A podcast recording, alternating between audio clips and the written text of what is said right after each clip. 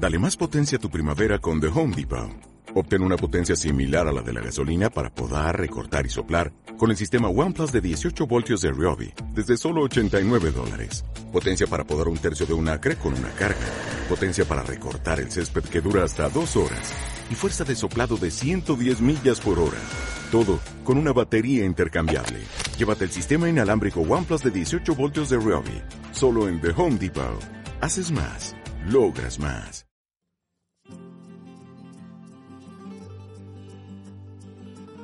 Buenas noches, soy Sergio Llorens y esto es Palabras Sonoras, un programa para desconectar, relajarse y centrarse en el presente, porque es lo único que tenemos.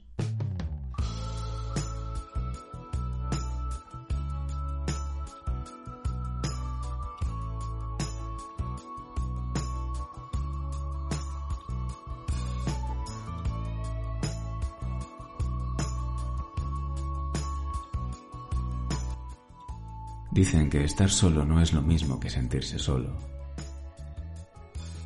Entonces, ¿qué nos hace sentirnos solos?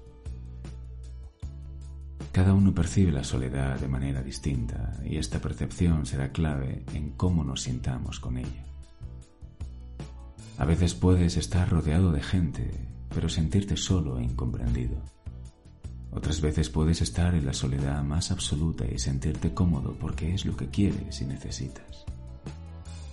Y otras veces, por ejemplo, cuando perdemos un ser querido, su ausencia nos provoca un angustioso sentimiento de soledad. Estar a solas es bueno. La mayoría de las personas necesitan estar a solas para poder conectarse con sus sentimientos y necesidades, para reflexionar, recargarnos de energía, relajarnos. Pero, sin embargo, para algunas personas estos momentos se convierten en una amenaza, lo cual puede ser un indicio de desconexión con uno mismo. Estas personas sienten un vacío o una gran insatisfacción y aparecen los temidos sentimientos de soledad, en este caso involuntaria. La falta de momentos de intimidad con la familia o amigos, que se suele confundir con falta de contacto físico, puede ser uno de los motivos. Pero también hay otros motivos por los que nos podemos sentir solos, y es que hay situaciones en la vida en las que sufrimos una gran pérdida. Las rupturas, la marcha de una persona querida o incluso la falta de amigos. El primer paso para poder luchar contra este sentimiento de soledad es entenderlo. ¿En qué punto estás tú? Para ver si realmente estás solo o te sientes solo o sola. A continuación se describen las siguientes situaciones. Falta de momentos de calidad y de intimidad. A veces Incluso teniendo una red social importante, las relaciones no son de calidad o carecen de intimidad. Y esto hace que nos sintamos solos, pues no sentimos conexión con las personas que nos rodean. Por ejemplo, un matrimonio donde la pareja está físicamente cerca, pero cada uno lleva una vida separada, o hay falta de comunicación a un nivel íntimo.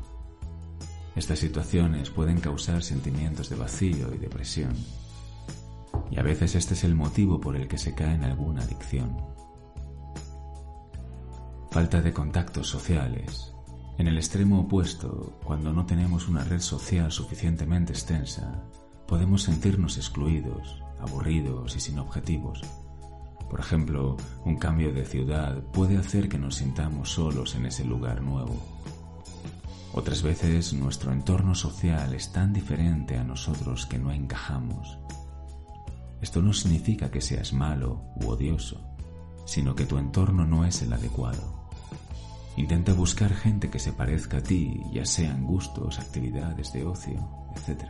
Igual de efectivo puede ser realizar el esfuerzo de adaptarse al entorno que se tiene cerca y que frecuentemente nos provoca la soledad, como el trabajo o la familia. El duelo Distanciarnos o perder a alguien importante para nosotros nos generará un sentimiento de vacío y soledad. Por ejemplo, es frecuente que la muerte de un ser querido nos deje con la sensación de que solo queremos estar con esa persona. Miedo al abandono. Hay una tipología de personas hipersensibles que necesitan un contacto continuo. La falta de contacto les produce ansiedad vacío, tristeza. Casualmente, este miedo al abandono suele ser el causante de que la gente se aleje de ellos. Suelen ser personas muy demandantes y es difícil cumplir sus expectativas, por lo que ellos pueden interpretarlo como un rechazo. Tienen problemas para mantener las relaciones. Se puede superar, pero el primer paso para cambiarlo sería que fueran conscientes de su problema. Es importante conectar con tus sentimientos y necesidades y entender cuándo surgen, con qué frecuencia y qué emoción te generan. De esta forma podrás entender ese sentimiento de soledad y analizar qué te sucede. Quizá falta calidad en tus relaciones o simplemente eres nuevo en la ciudad. Una vez los entiendas, podrás intentar replantear la situación y los pensamientos asociados a esta. Es importante desechar los pensamientos radicales. A menudo podemos tener distorsiones cognitivas que obstaculizan nuestros objetivos. Creencias del tipo no le caigo bien a la gente. Quizá te ayude a pensar en ese amigo o en esa amiga con quien pasaste tan buenos momentos. Los pensamientos radicales a menudo nos llevan al desequilibrio emocional. Hay que desecharlos para buscar un punto intermedio. En general, conocerse más a uno mismo puede ser el primer paso para superar los sentimientos de soledad. A veces la soledad es buena, a veces no tanto. Hay que encontrar el término medio. Es difícil en la vida encontrar el término medio.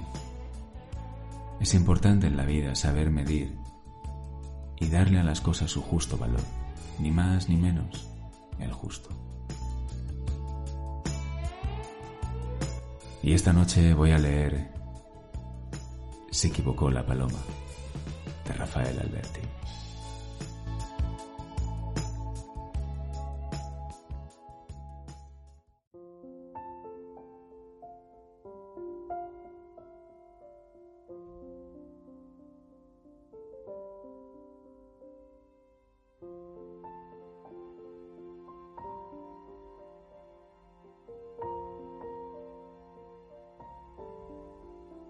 Se equivocó la paloma. Se equivocaba. Por ir al norte fue al sur. Creyó que el trigo era agua. Se equivocaba. Creyó que el mar era el cielo, que la noche la mañana. Se equivocaba. Que las estrellas rocío, que el calor, la nevada. Se equivocaba. Que tu falda era tu blusa, que tu corazón su casa. Se equivocaba. Ella se durmió en la orilla, tú en la cumbre de una rama.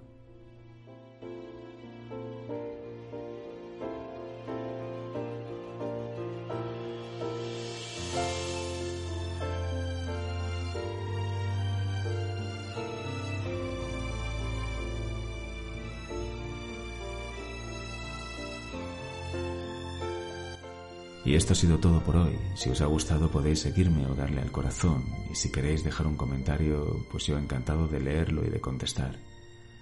Buenas noches, muchísimas gracias de verdad por escucharme y hasta el próximo episodio.